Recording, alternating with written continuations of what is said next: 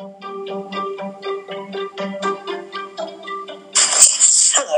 my name is Glad McLaughlin, and this is the my first podcast, and I would like it to be about a man called William Thomas that many people haven't heard of, but he was a very important man.